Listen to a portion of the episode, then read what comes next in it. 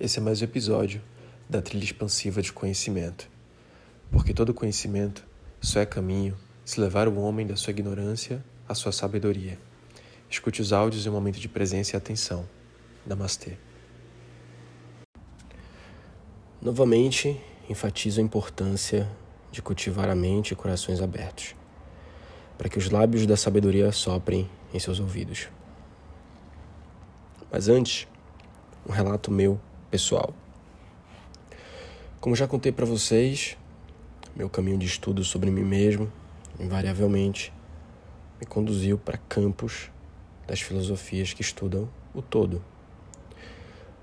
Não foi um caminho pensado e estruturado para esse objetivo.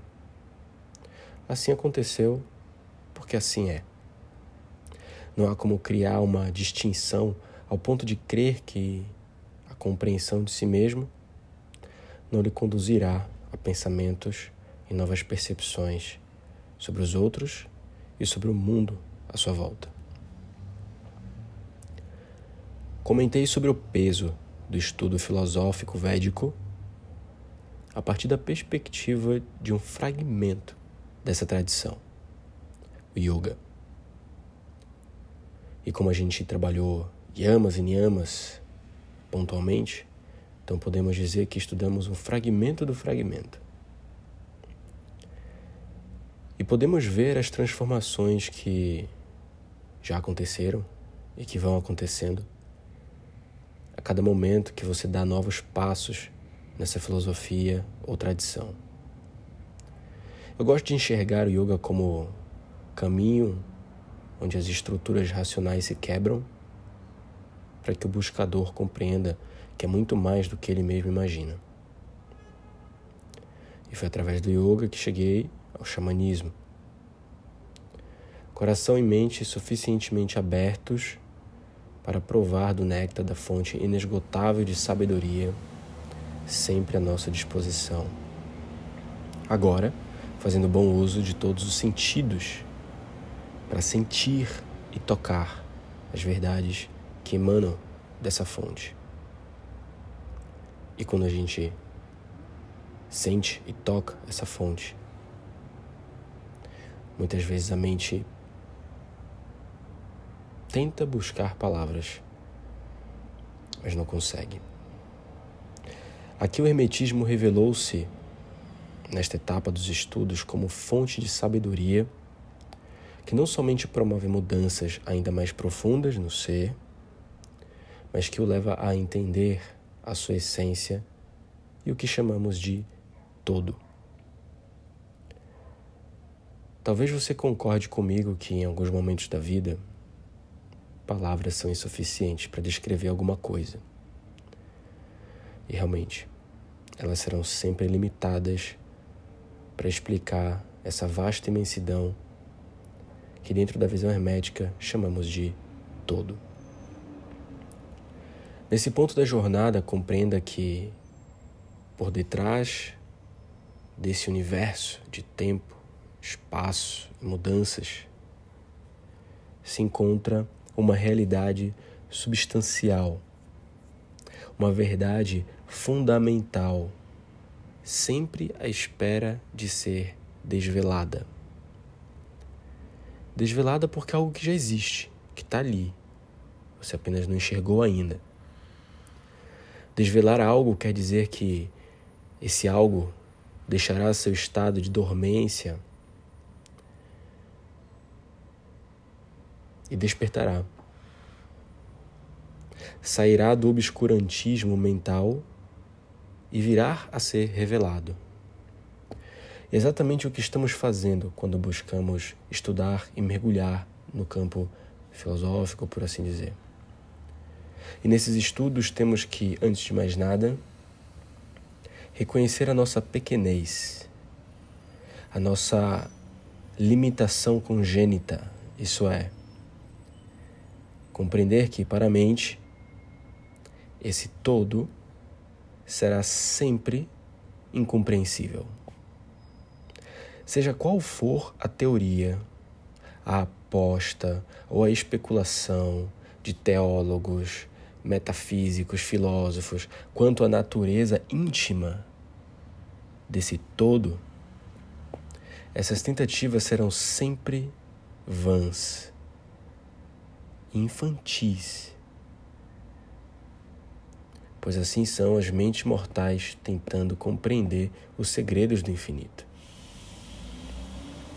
A caça incessante por essas respostas sempre levará a vagar aqui e acolá. Fará você se perder em pensamentos ao ponto, talvez, de perder até a sanidade mental e tornar-se incapacitado de seguir na jornada da vida. Assim como o hamster que corre freneticamente na roda da sua própria gaiola, crente que está se dirigindo para algum lugar distante, sem sair do lugar onde está. No final, vai encerrar sua jornada da mesma forma como iniciou um prisioneiro. O que cabe a nós compreendermos nesse momento de nossa existência, considerando a nossa capacidade de pensar e de racionalizar a respeito desse todo, é, primeiro, o todo precisa ser tudo o que de fato é, tudo que existe. Ou seja, não há como existir nada fora dele. Do contrário, ele não seria o todo, certo? Segundo, o todo precisa ser infinito, pois não há nada capaz de definir, confirmar, confinar, limitar, restringir ou abarcar esse todo.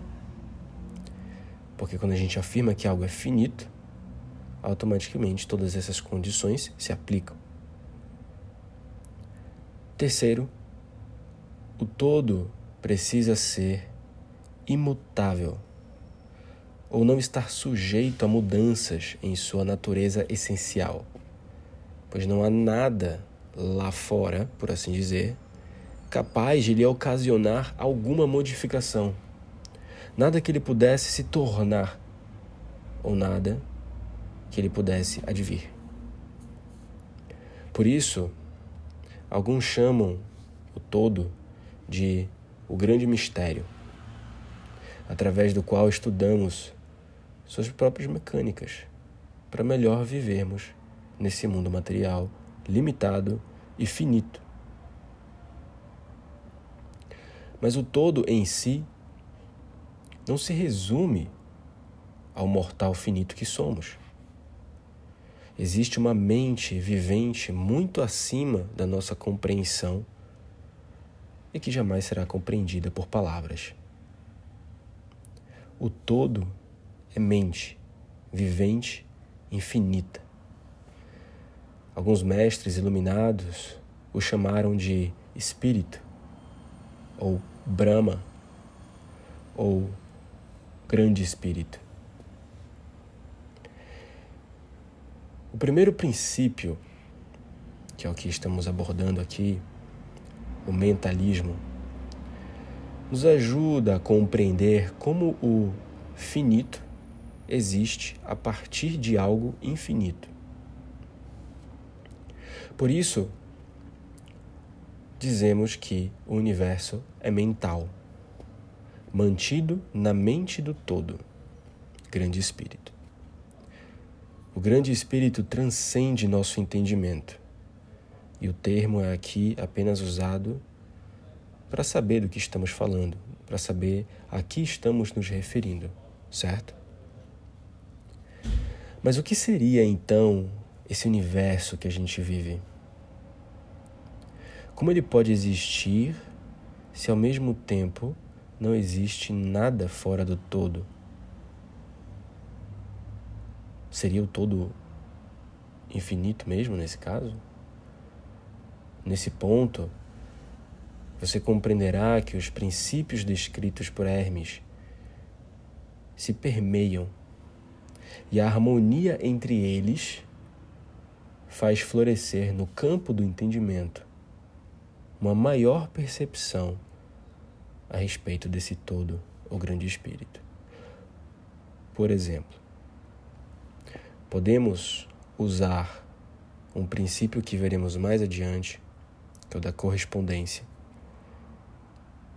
o qual afirma que assim acima como abaixo, para trazer uma maior clareza quanto ao mecanismo do princípio do mentalismo, que afirma que o universo é mental. Consideramos, então, para isso, o próprio ser humano, você. Como é que você cria as coisas aqui no mundo? Bom, primeiramente, manuseando ferramentas, certo? Esculpindo, enfim, criando coisas a partir de um material externo de você, certo? Ok. Outra forma, a procriação, através das trocas genéticas que você usa para criar um outro ser, a partir daquilo que tinha dentro de você, certo? Mas nenhuma dessas duas formas citadas se aplica ao todo, já que não tem nada externo a ele que possa ser manuseado para poder criar ou esculpir, tampouco não há algo dele que possa ser subtraído dele para criar algo similar em espécie. Mas qual seria então a outra forma através da qual você também cria para a qual se aplicaria o princípio da correspondência, podendo assim, através do seu eu, explicar o todo. A criação mental. Sim, usando a sua criatividade, você não precisa de materiais externos, nem de reprodução da espécie. E seu próprio espírito preenche a criação. Através da lei da correspondência, podemos exemplificar como o grande espírito, o grande mistério, dá origem à sua criação, através da sua mente vivente infinita. O grande espírito não cria de outra forma que não seja a mental. Assim como você pode criar um universo imaginário na sua mente. Quantas vezes a gente já fez isso? Porém, seu universo é criação de uma mente finita, enquanto a criação do todo, do grande mistério, é uma manifestação da mente infinita. Ambas similares em natureza, mas variam infinitamente em grau. Em sua mente infinita, o todo, o grande mistério, cria inumeráveis universos que existem por éons de tempos. Ainda assim, na perspectiva do todo, a criação, o desenvolvimento, o declínio e a morte de um milhão de universos corresponde ao tempo de um piscar de olho. A mente infinita do todo é o ventre de todos os universos. Os hindus afirmavam todo o universo dura o tempo de uma expiração e uma inspiração de Brahma. Os budistas afirmavam que o universo é um sonho de Buda. Percebem de onde vêm esses pensamentos?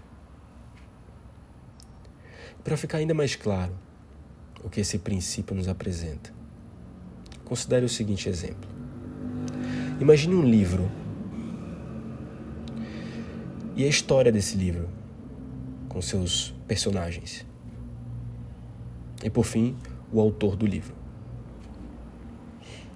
A mente do autor deu vida a todos aqueles personagens, certo? O autor precisou procriar para dar vida ao personagem? Não.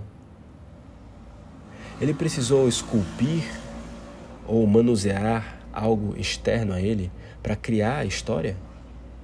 Não. Mas é correto dizer que cada um dos personagens contém um pouco do autor? Sim. Mas seria correto um dos personagens bater no peito e dizer: Eu sou o autor? Não. O personagem é parte do autor, mas o autor não é o personagem. A mente do personagem jamais alcançará o autor, não importa o tempo, o empenho e a dedicação que ele coloque nisso. O autor permanecerá incognoscível para a mente do personagem. Ao mesmo tempo, é correto também afirmar que não importa o que aconteça, o personagem será sempre criação deste autor. E assim afirma o Caibalion. Em todo o universo não há um único ser que seja órfão de pai ou mãe, pois todos são filhos do grande mistério.